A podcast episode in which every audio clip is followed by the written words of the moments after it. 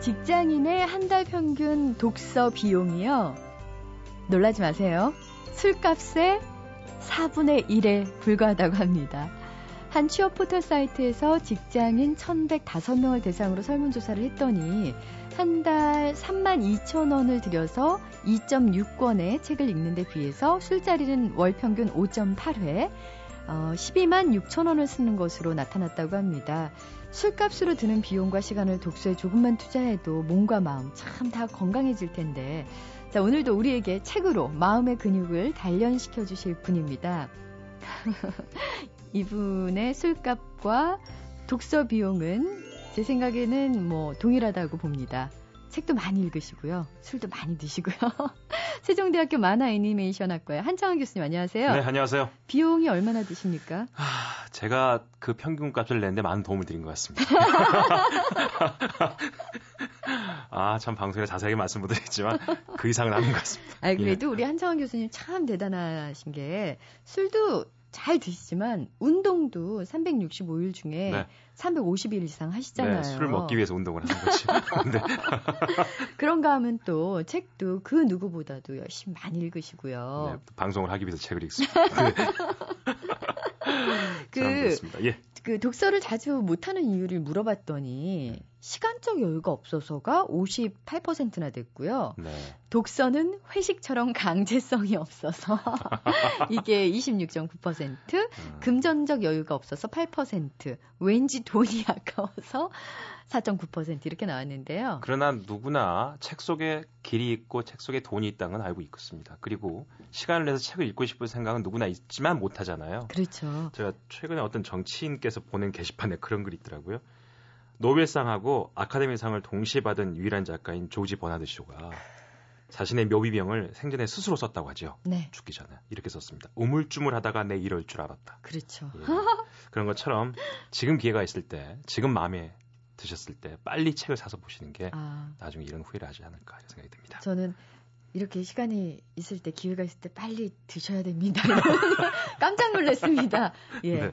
마음의 양식을 드셔야겠죠. 그렇죠. 예. 예. 어, 지난주에 저희가 어, 교보문고 네. 인터넷 교보 뉴스, 교보 인터넷 뉴스에서 어, 설문조사를 했잖아요. 그렇습니다. 우리나라 사람들이 가장 좋아하는 시, 집, 그래서 1위가 류시아 씨가 나왔었고요. 예, 뭐그 예. 외에 뭐 이혜인 수녀님도 있었고 여러분들이 언급이 됐는데 네. 어 직접 낭독을 해주셔서 그런지 네. 그 이채 선생님의 네. 중년이라고 그리움이 없겠습니까? 없겠습니까? 중년이라고 그리움이 없겠습니까? 야, 중년이라고 이 이 단어 때문에 네. 탄천에서 조깅하시다 말고 정병호 씨가 네. 사연을 올려주셨는데 정말 퍼석퍼석 정말 가을 낙엽 같았던 그 심장에 촉촉한 물기가 느껴졌다. 아, 네. 근데 저는 이채 선생님의 시 자체도 좋았지만 음. 그때 정말 낭송을 네. 참 잘해주셨어요. 감사드려요. 중년의 기준을 제가 만든 것 같습니다. 그 시를 읽고 마음이 따뜻해졌다면 바로 그 당신이 중년입니다. 그렇습니다. 예. 예. 오늘은 또 우리 중년의 한창환 교수님께서 어떤 책을 준비하셨는지 궁금합니다. 중년의 한복판은 아니고요. 이제 문을 열고 들어서는 입장에서 어, 네. 본인은 그렇게 생각하시겠죠. 네. 자, 오늘 책은요. Simplexity라는 책 Simplexity. 이상하다. Simple simple이 들어가는데 왠지 복잡해 보이죠. 네, 제목이? 그죠? Simplexity. 예. 자, 타임의 타임지의 수석 편집자이자 작가인 제프리 클루거 씨가 쓴 책인데요. 이 책은 그, 결국 그 얘기입니다. 아주 복잡한 얘기를 설명하기 위해서 가장 단순한 얘기를 찾자. 오. 어. 그러면 가장 단순함으로부터 다시 복잡함이 설명될 수 있다 가 이 책의 주제가 되겠습니다. 네. 그래서 심플렉서티의 핵심 주제 말 그대로 단순함과 복잡함이 함께 간다는 겁니다. 네. 이 책을 쓴 저자는 그런 얘기를 합니다. 아, 예전에 9.11 테러 사건 때 그 빌딩에서 생존에 나오신 분 이야기가 실화가 있습니다. 네. 자기가 짐을 옮기다가 갑자기 타워가 두 개 있었잖아요. 1번 타워에 먼저 부닥쳤는데 1번 타워에 항공기가 부닥치는 걸 눈으로 본 거예요. 그 순간 자기도 모르게 어쩔 줄 모르고 서 있었는데 옆에 있던 한 동료가 짐을 싸가지고 나가더래요. 다른 동료들은 다 자리에 앉아 있는데. 그래 자기도 모르게 계단으로 내려가기 시작했다는 거죠. 따라서 그 계단이 90층짜리였거든요. 그 사무실. 그렇겠죠. 그때부터 거기 내려가는데 그 친구는 엘리베이터 탔답니다. 근데 노인들한테 양보하다가 결국은 못 나와 버리고 자기는 그때부터 걸어서 나와서 결국은 자기는 그 빌딩이 그렇게 무너질 줄 모르고 아. 30층 정도 오고 있는데 이제 타워 2에 또 부닥친 거죠. 쿵 소리가 났대요. 자기는 무조건 아래로 달렸다는 거죠.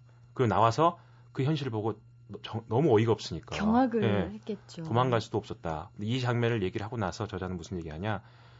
설계자들이요 비상구 앞에다가 꼭 묘한 기둥을 하나 만든답니다. 그게 무슨 얘기냐면 사람들이 갑자기 비상구로 다 몰리게 되면 다치거나 네. 그 기능을 발휘를 못하기 때문에 앞에 기둥 하나 만들어 놓으면 기둥을 피하려고 일단 사람들이 줄을 서게 된대요. 아. 그래서 비상구의 기능이 그만큼 좋아진다는 거죠.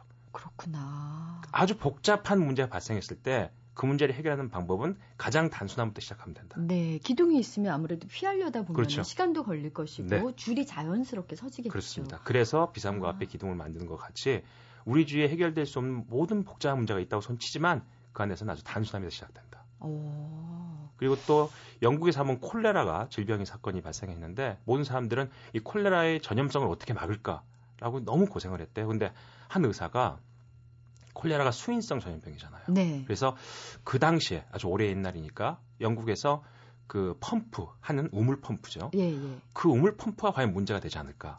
그래서 환자들이 발생했던 그 집집마다 인터뷰를 다 하는 겁니다. 정부에서는 다른 원인을 찾으려고 하고 있는데 결국 알고 보니까 한 우물에서 그 펌프에서 가져왔던 사람들만이 그 병에 걸렸다는 거예요. 그래서 자기가 가서 그 대책위원회 가서 얘기했다는 거죠. 그 우물만 폐쇄시키면 된다. 그러면 잡힌다. 사람들은 이해가 안 되는 거죠. 하루에도 수백 명씩 병에 걸리고 수십 명씩 죽어나가고 있는데 우물 하나를 잡는다고 그게 잡힐까?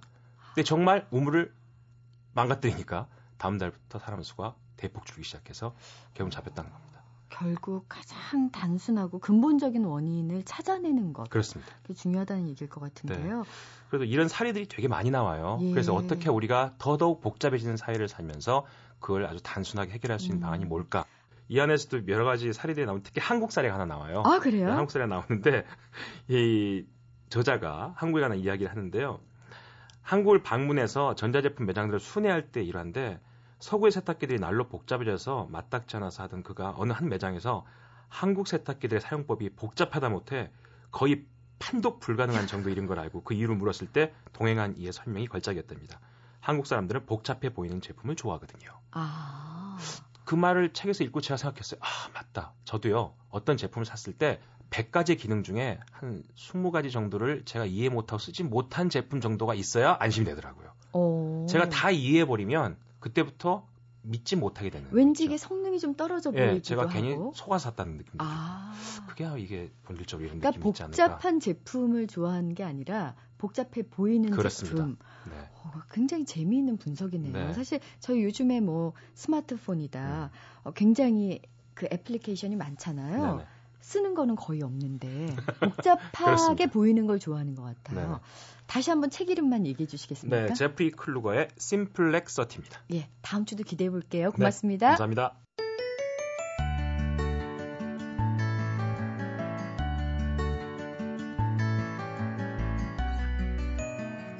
오늘 나를 사로잡은 책의 주인공은 숙명여대 프랑스 언어문화학과 공부학번 정수진 씨예요. 정수진 씨는 숙명여대 교육방송국 44기 제작팀장이기도 하고요. 숙명여대 방송국은 1인 제작 시스템으로 운영되고 있기 때문에 아, 방송 요원들이 제작, 기획, 취재, 촬영, 편집, 송출까지 담당하고 있고요. 어, 정수진 씨 역시 프로듀서, 기자, 방송 작가, 또 아나운서 역할까지 모두 소화해내는 멀티플레이어입니다. 정수진 씨의 꿈은 아나운서인데요. 어, 꿈을 향해 달려가는 주인공의 모습에 특히 공감 갔던 책이 바로 이 책이라고 하네요.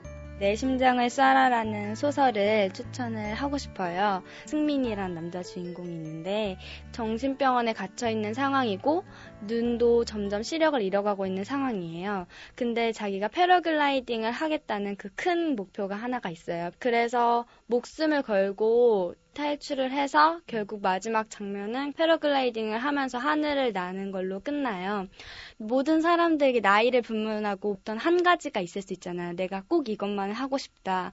그런 게 있는데 사람들이 흔히 주변에서 만류를 하거나 아니면 스스로가 겁이 나서 저 같은 경우에도 제가 100%될 수 있다는 확신이 없기 때문에 항상 주춤하고 갈등하고 포기하고 싶고 이런 생각은 항상 가지게 되었거든요. 이 책이 처음에는 그냥 재밌었는데 다시 읽었을 때는 내 심장을 쏴라라고 하는 제목이랑 참 잘 어울린다는 생각이 들었어요. 심장은 사람한테 생명이고 전부잖아요. 근데 그걸 걸고서라도 하겠다는 그 의지만 있으면 결국에는 어떤 한계에 부딪혀서 할 수 있구나. 내 심장을 못 걸지언정 내가 할 수 있는 최선은 다 해봐야 후회가 없겠구나 이런 생각이 들었어요. 아유, 뭐 아나운서가 꿈이라서 그런지 목소리도 예쁘고 참 딱 부러지게 말씀도 잘하시네요. 내 심장을 쏴라. 이 소설은 정유정 씨가 쓴 작품이죠. 근데 정유정 작가 자신도요, 뒤늦게 꿈을 이룬 작가로 유명하잖아요. 오랫동안 간호사로 일을 하다가 42의 나이에 소설가의 꿈을 마침내 이룬 경우인데요. 정수진 씨 역시 꿈을 향해 달려갈 준비가 돼 있는 것 같죠? 내 심장을 쏴라에 나오는 꿈에 관한 문장을 가슴에 새겨뒀다고 하는데 함께 들어보실까요? 몸속 어딘가에서 마개 하나가 뽑혔다. 그곳으로 체온이 쏴하고 빠져나갔다. 식어가는 가슴 밑에선 새들이 파닥거렸다. 두려움이라는 이름에 새였다. 저 언덕 아래에 존재하는 것은 그들의 세상이라는 두려움. 수없이 겪어왔듯 기웃거리고 배회하다가 회복할 길 없는 치명상을 입고 되돌아오는 건 아닐까 하는 두려움. 결국 아버지가 옳았다고 인정하게 될지도 모른다는 두려움. 눈을 감았다. 바지 주머니에 손을 넣어 승민의 시계를 움켜쥐었다. 숨을 멈추고 새들이 사라지기를 기다렸다. 메타세커이아들이 일제히 총구를 들어 나를 조준했다. 나는 등을 폈다. 나는 팔을 벌렸다. 총구를 향해 가슴을 열었다. 그리고 언덕 아래로 질주하기 시작했다. 나야, 내 인생을 상대하러 나선 놈 바로 나. 두려움을 떨쳐버릴 수 있다는 용기를 갖고 세상을 향해서 질주하기 시작했다고 말하잖아요. 이 구절을 생각하면서 결국 언젠가 또 두려움이 생길지도 모르지만 그 두려움이 있을 때도 내가 이 세상을 상대하러 내가 간다. 이렇게 용기를 갖고 해야겠다는 생각이 들었어요.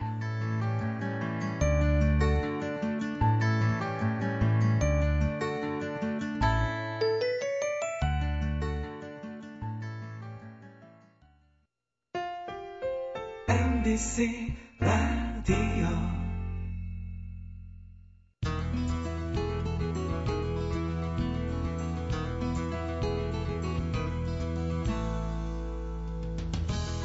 오늘 북카페를 찾아주신 손님이 쓴 책을 읽어봤더니요. 책 날개에 저자 소개가 이렇게 돼 있더라고요. 그는 강호를 좋아한다. 강호가 그를 키웠다. 강호의 바람을 먹으면서 천지를 종잡을 수 없이 돌아다녔으며 이름 모를 바위 옆에서 이슬을 덮고 자며 별을 보았다. 그래서 터득한 분야가 강호 동양학이다. 아, 사실 이 소개를 읽고요. 이 스튜디오에 이분이 나타나실 때 제가 마음의 준비를 좀 하고 왔거든요. 희끗희끗한 머리에 수염도 좀 기르고 왠지 한복을 입고 나타나실 줄 알았는데 아, 의외의 인물이 네, 나타나셨습니다. 안녕하세요. 네, 안녕하세요. 네, 동양학자이자 원광대학교 조용헌 교수님이 나와주셨는데요. 모 일간지의 조용헌 살롱을 수년째 연재 중이시잖아요. 네. 근데 글을 연재하시는 분들의 고충을 들어보면 아, 언제부턴가 소재 고갈, 머릿속에 할 얘기가 떠오르지 않는다 이런 얘기를 하시는데 소재가 네. 아직도 무궁무진하신가 봐요. 아, 네. 저도 이제 뭐 한 한 3년 정도 쓰면 다 고갈될 줄 알았는데 이게 또 돌아다니다 보면 확대 재생산이 되는 영역이 나타나더라고요. 아, 예. 예를 들면요? 예, 예를 들면 이제 저는 처음에는 치약인 줄 알았습니다. 글 쓰는 게 치약 짜듯이 자꾸 짜내면 나중에 다 떨어질 거다. 네. 그래서 처음에 한 1년 쓸 때는 그런 압박과 공포를 느꼈습니다. 그 다음에 이제 가니까 어부, 그물을 가지고 이제 배를 타고 나가서 고기를 몇 마리 잡죠. 칼럼거리를 몇 마리 나가서. 나가서. 나가서. 이제 내가 그걸 고기를 잡는 어부다. 허탕치면 어쩌나. 굶는가. 음. 이런 이제 걱정도 들었는데 어느 날 동물의 왕국을 보다 보니까 사자를 보니까 아, 누워서 낮잠을 자고 있더라고. 아, 사자는 먹을 걸 걱정을 안는구나. 칼럼 소재를 걱정을 않는 저 경지가 바로 사자의 경지구나. 나도 사자를 본받아야 되겠다. 에라이 낮잠도 좀 찾아. 요즘은 그래서 낮잠도 잡니다. 그러고 나니 먹잇감이 떨어지지 않던가요? 아, 그건 다 주님이 보살펴 줘서 안 떨어집니다. 그 대신 이제 칼럼을 쓰려면 이런 건 있죠. 전문가를 만나봐야 됩니다. 네. 전문가는 뭐냐? 어떤 분야에 오랫동안 종사해온 장인이라든가 콘텐츠가 있는 사람이 전문가입니다. 그리고 콘텐츠가 있으려면 사람이 고생을 해봐야 됩니다. 한번 코피 나도록 얻어맞고 저 계곡 밑으로 떨어져서 갈비대가 한 다섯 대 정도 부러져서 가지고 겨우 막 절벽 위를 올라와 본 사람들은 다 콘텐츠가 있습니다. 이런 사람들을 수시로 제가 가서 만나봐서 이야기를 들어야 그게 칼럼거리가 됩니다. 음. 또 하나 이제 독서도 해야 되고 세 번째 이제 쭉 이렇게 보면은 현장을 또 가봐야 되는 면이 있습니다. 아, 필드가 선생입니다. 아. 네, 책이 없는 게 현장을 가면 그때 뭐 신기 비슷하게 어떤 느낌이 탁탁 들 때가 있습니다. 아 그래요? 네. 저희가 이번에 조용원의 백가기행이라는 아름다운 책을 만나게 됐습니다. 아주 책이 시원시원하게 편집이 돼 있고요. 특히 이 안에 사진이 참 마음에 들더라고요. 일단 백가기행 제목부터 좀 설명해 주시겠어요? 예, 저는 인생에서 해볼 만한 게 기행이라고 생각합니다. 이걸 순례라고 그러지 않습니까? 필그림. 이 세상에 와서 한번 기행을 해보고 죽어야 할 거 아닙니까? 그래서 이제 제가 여러 기행을 해보다 보니까 집을 좀 둘러봐야 되겠다. 우리가 의식주 가운데 주가 가장 비중이 크고 돈이 많이 들어간다. 그래서 우리가 서민들이 집 한 칸 장만하는 게 평생 소원이라고 그러지 않습니까? 네. 그러면 도대체 이 집이라는 게 무엇이냐? 이게 과연 재테크의 수단이냐? 아니면 생존을 보장하는 어떤 수단이냐? 그거에 대해서 한번 문제의식을 가지고 제가 쭉 돌아다녀 본 겁니다. 네. 얼마나 보셨어요? 몇 채나 보셨습니까? 아, 제가 그동안에는 집 보기를 좋아해서 수백 채를 봤습니다. 네. 근데 이제 이 책에 쓴 건 한 스물 서너 집 됩니다. 이 집 중에서요. 네. 제 눈을 사로잡았던 집. 이게 정말 믿어지지 않는데요. 2만 8천 원으로 집을 지은 분이 정말 계셨어요. 예. 좀 소개 좀 해주세요. 아, 이분은 이제 그 도공인데요. 아, 굉장히 그 자연주의자입니다. 그래서 외부의 도움 없이 혼자 힘으로 그리고 돈을 안 들이고 자기가 사는 집을 한 평 반짜리 자기 딱 누우면 맞는 집을 내 손으로 지어야 되겠다 해서 모든 걸 주변에 뭐 나무 같은 것도 옛날 헌 집에서 뜯어다 쓰고 뭐 예를 들어서 장판은 그 비료 부대로 이렇게 해는 식으로 하고 유일하게 돈 들어간 게 솥단지 부엌에 좀 애는 무쇠솥이 있는데 그 값만 들어갔습니다. 아 그래서 집 짓는 비용은 2만 8천 원인데 그 가재도 그 비용이 무쇠 소치 이게 가격이 만만치 않았어요. 3만 5천 원이라고 적으셨는데 집값보다 솥값이 네. 더 들었어요. 그래서 이제 이 양반은 혹시나 집 비우고 나가면 누가 무쇠소 훔쳐가나 그게 걱정이랍니다.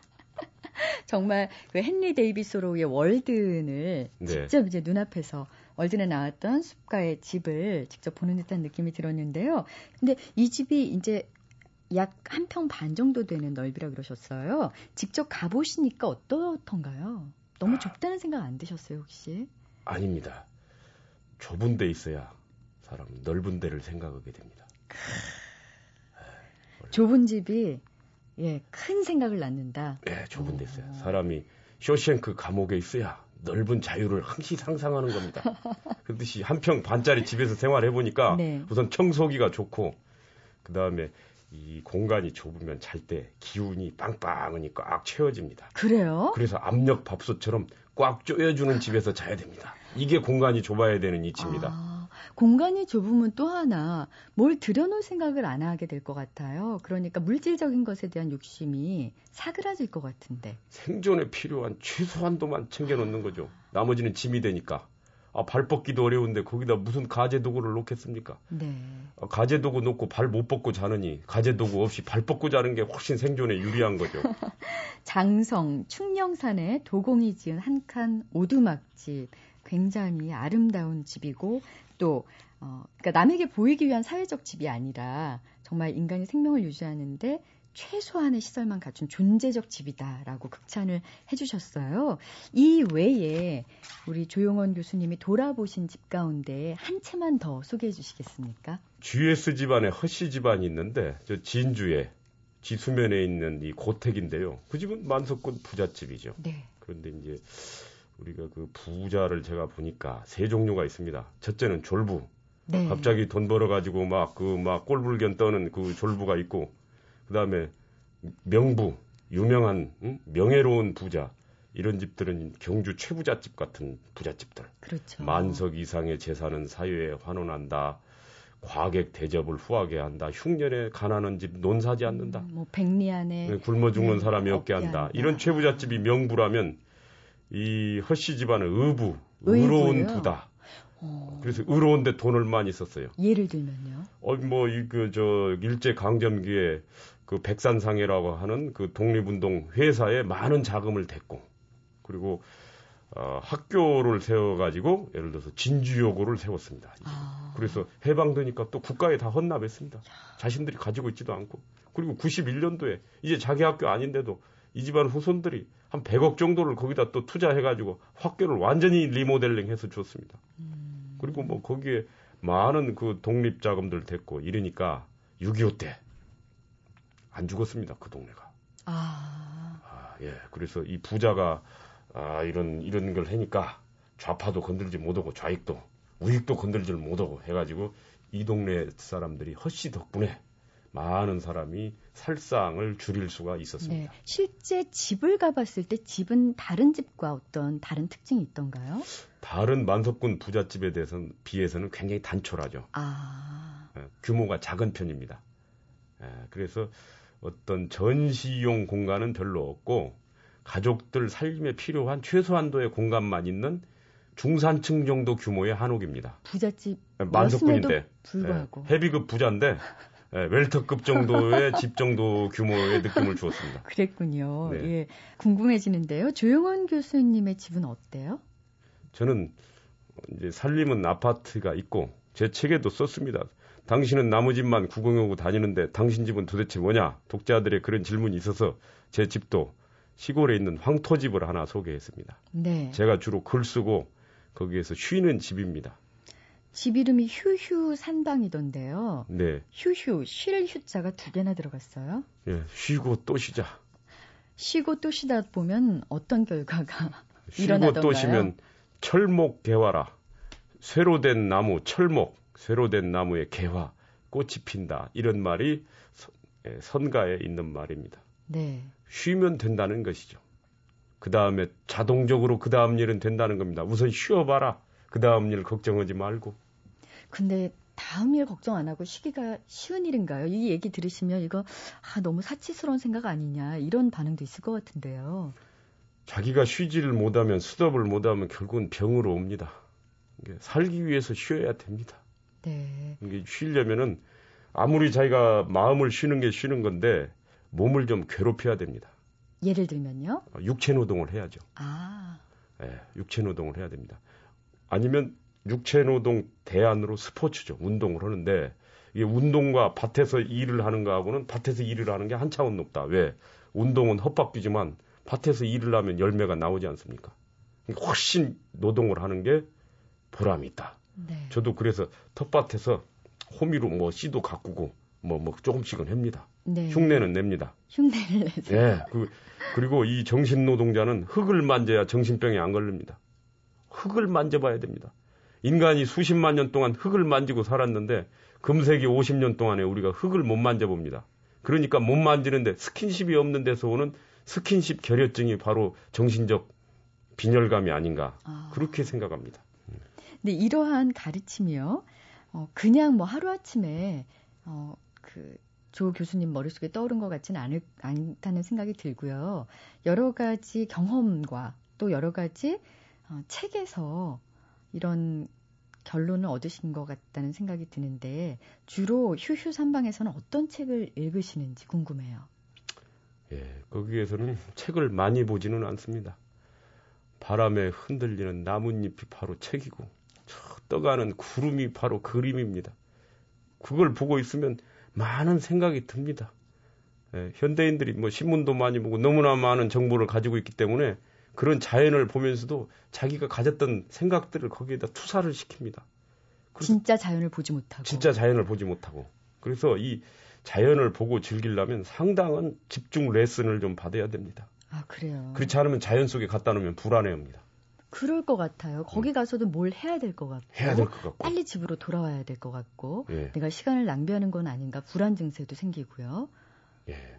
그래서 이제 그 불안 증세가 심해지고 자기가 가지고 있는 에너지가 떨어지면 이제 우울증으로 가는 거죠. 네. 저는 한국 중년들의 70%는 정도 차이는 있지만 다 우울증이라고 생각합니다. 어떻게 벗어나야 될까요? 자연과 버타라. 아, 이게 이제 극점은 상종가를 때려봐야 합니다. 이게 이제 우리가 지금 한국이, 야, 네. 심각합니다. 이게 지금 웃을 일이 아닙니다. 한국 자살자가 뭐 하루에 40명이라는 통계가 있고 그렇습니다.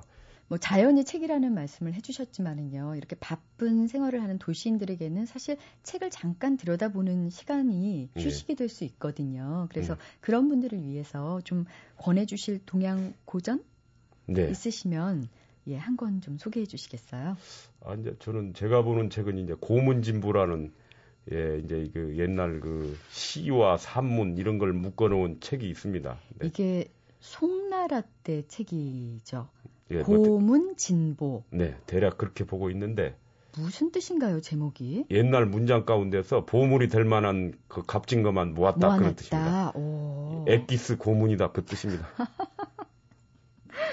그러니까 베스트 클래식이다. 네. 송나라 때. 네. 오, 그럼 여기에서는 예를 들면 어떤 좋은 글귀들이 기억이 나시는지요? 아, 저는 도연명의 귀거래사가 좋습니다. 귀거래사. 네, 도연명이 우체국장 하다가 그만두고 40대 초반에 산으로 들어와서 고생한 얘기입니다.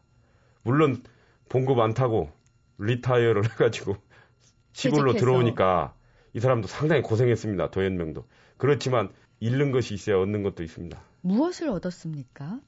자연을 얻고 평화를 얻었습니다. 자연과 평화요. 근데 배는 약간 고팠을 겁니다. 혹시 조영원 교수님은 배가 고파본 적 있으세요? 많이 고파봤습니다. 언제요? 예, 위장이 안 좋아가지고. 너무 많이 드셨군요. 네, 많이 먹어가지고 병 나가지고 못 먹었던 적이 있습니다. 차라리 소식하는 게 낫겠구나를 그때 깨달으셨겠군요. 아, 이게 굶어 죽기도 쉽지가 않구나. 많이 먹어서 다 탈났구나. 혹시 귀거래사 중에서요, 좋은 네. 문장이 떠오르시는 게 있으면 소개 좀 해주시겠어요? 아, 그, 결려 재인경하니 이무 거마원이라 이게 이제 한문으로 돼 있는데요. 시골 변두리에서 탁그 집을 하나 지으니까 찻소리 뭐 말소리가 안 들리는구나. 어? 그래서 최국 동리야 유연견 남산이라 동쪽 울타리 밑에서 우연히 국화를 이렇게 떠들고 탁 보니까 얼굴을 들고 보니까 유연하게 남산이 눈에 들어오는도다. 그건 자연과의 무심한 상태에서의 일치입니다. 모든 번뇌를 잊고 근심 걱정을 잊고 자기가 남산이 된 겁니다. 코로는 국화향을 맡으면서 그랬을 겁니다. not bad. 이 정도면 나쁘지 않을 것이다. 아마 도현명이 그랬을 겁니다. 도현명이 not bad. 네. 네. 요즘 영어를 하도 좋아하니까 우리나라 사람들이. 아, 이 동양 고전 중에서 고문 진보 이렇게 또 얘기해 주시니까 참 재밌게 읽을 수 있을 것 같다는 생각이 들고요. 또 요즘 어, 친구들에게 좀 권해 주실 요즘 나온 책은 어떤 게 있을까요? 네. 이제 고문 진보가 돼지고기라면 새우젓이 또 있어야 됩니다. 돼지고기와 새우젓이 궁합이 맞으니까. 요즘에 제가 본 건 88만 원 세대. 야, 우리가 어떻게 하다가 88만 원밖에 못 받나? 20 20대들이. 그래서 이제 뭐 이런 책들 20대의 비정규직 문제를 아주 심각하게 다룬 이게 이제 잘못 놔두면 전부 사회 불안이고 이게 심하면 이게 폭동까지 간다 뭐 이런 얘기거든요. 네. 예, 우리가 이걸 기성세대가 이걸 심각하게 받아들여서 이걸 고민해서 뭔가 우리가 해법을 마련해야 된다.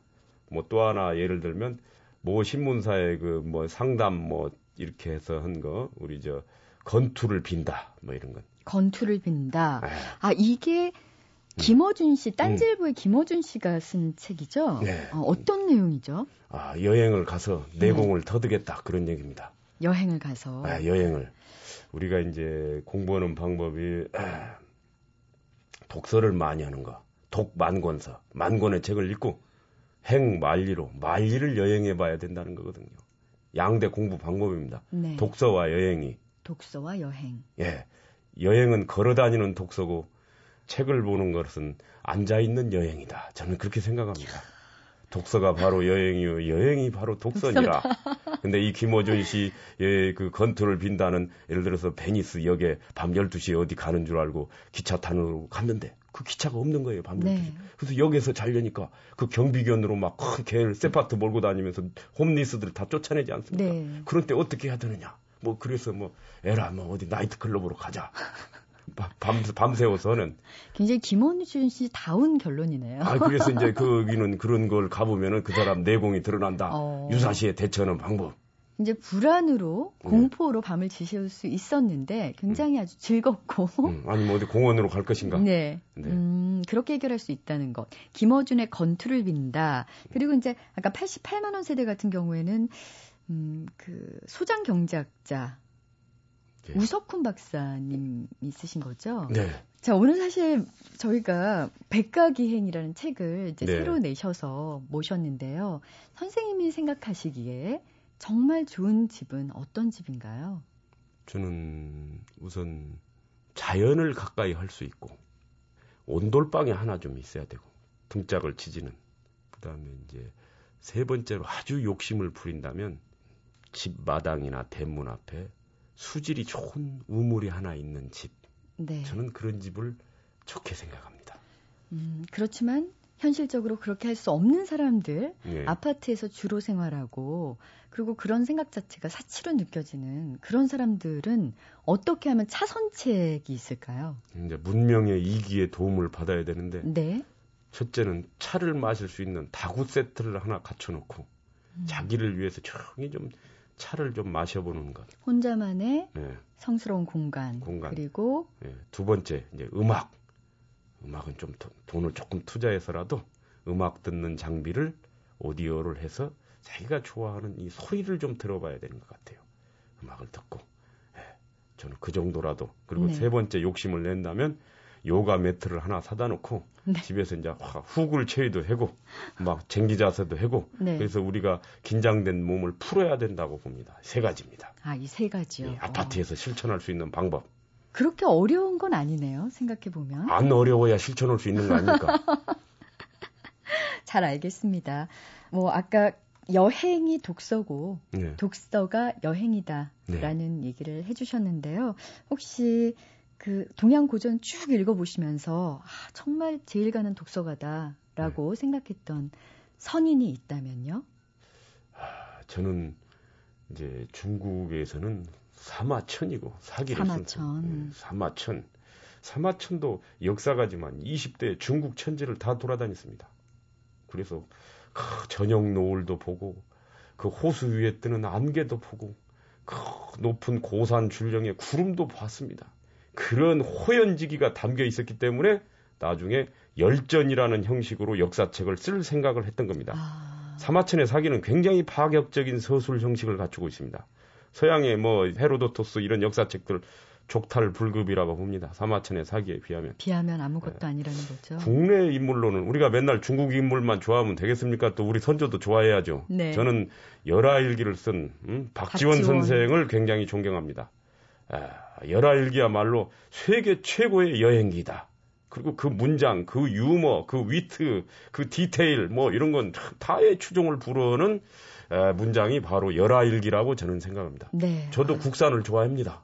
아, 그럼 물론이죠. 예. 예. 열하일기와 사마천의 사기 같은 경우에는 어떤 분들께 여쭤봐도 꼭 빠지지 않는 고전인데요. 사실 동양 고전 같은 경우에는 네. 오히려 읽어야 된다는 당위성은 있지만 네. 사실 쉽게 고르게 되진 않더라고요. 어떤 책부터 실천해 보면 좀 차근차근 동양 고전을 좀 섭렵해 나갈 수 있을까요?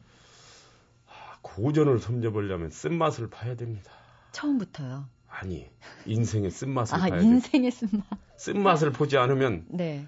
자기가 고독해지지 않습니다. 고독해져야만 고전이 눈에 들어옵니다. 아, 그래요. 선배들은 이 고독을 어떻게 헤쳐나갔나. 그래서 사람이 고생을 하고 깨져봐야지. 아, 고독을 뼈저리게 느끼고 그 뼈저린 고독 속에서 사색을 하게 됩니다. 그리고 사색을 하다 보면 그 사색의 결정체가 뭐냐? 바로 고전이라는 것이죠. 인생에서 자빠져 보지 않고 깨져 보지 않은 사람은 결코 고전에 들어가지 못한다고 봅니다. 주영원 교수님은 언제 처음 자빠져 보셨으니까. 저는 뭐 20대 때부터 좌충우돌을 했기 때문에 수많은 제가 격투를 통해서 네. 저도 엄청 많이 맞았습니다. 그때 처음 든 고전은 어떤 책이었나요? 저는 당시를 좋아했습니다. 당나라 시. 당시 이태백과 그 두부와 일배 일배 부일배 한 잔 한 잔 또 한 잔 뭐 이렇게 뭐 이런 이태백이 시가 아주 호쾌한 호연지기가 있습니다. 네. 그런 고전을 좋아했고 또 하나는 이제 이런 최근담 같은 거 네, 네. 그런 고전들. 혹시 사서삼경은 언제쯤 읽으셨나요? 아 그것도 20대 때 대학 다닐 때 봤는데 그때는 뭐 한 10분의 1밖에 소화를 못했습니다. 아. 에, 제가 논어 같은 걸 보니까 논어는 최소한 40이 넘어야지 이해가 되는 책입니다. 그래요. 네, 논어는 인간 경영 CEO 뭐 이런 정치인들 이런 수로 사회 지도자들 정도의 문제의식을 가지고 있는 사람이 봐야지 쑥쑥 들어옵니다. 그렇지 않은 사람이 보면 뭐 그냥 하품 나오는 책일 수 있습니다. 아, 오늘 그 추천해 주신 책, 특히 고전은 정말 뼈저리게 구독해 봐야 손이 간다라는 네. 얘기를 들으면서 참 많은 생각을 하게 됐네요. 아직 멀었었구나라는 생각도 하게 되고요. 오늘 얘기해 주신 집 이야기 그리고 또 권해 주신 책 이야기 모두 다 범상치 않습니다. 실제로 다 보시고 또 발로 다 돌아다녀 보시고 난 다음에 내린 결론이어서 그런지 가슴 깊이 와닿는 내용들이 참 많았습니다. 아, 오늘 동양학자이자 원광대 교수이신 조용헌 교수님 백가기행이라는 새 책을 내셔서 저희가 모셨는데요. 새 책 얘기뿐만 아니라 전 인생에 도움이 될 만한 얘기 참 많이 잘 들었습니다. 또 시간이 될 때 저희가 또 한번 모시겠습니다. 고맙습니다. 고맙습니다.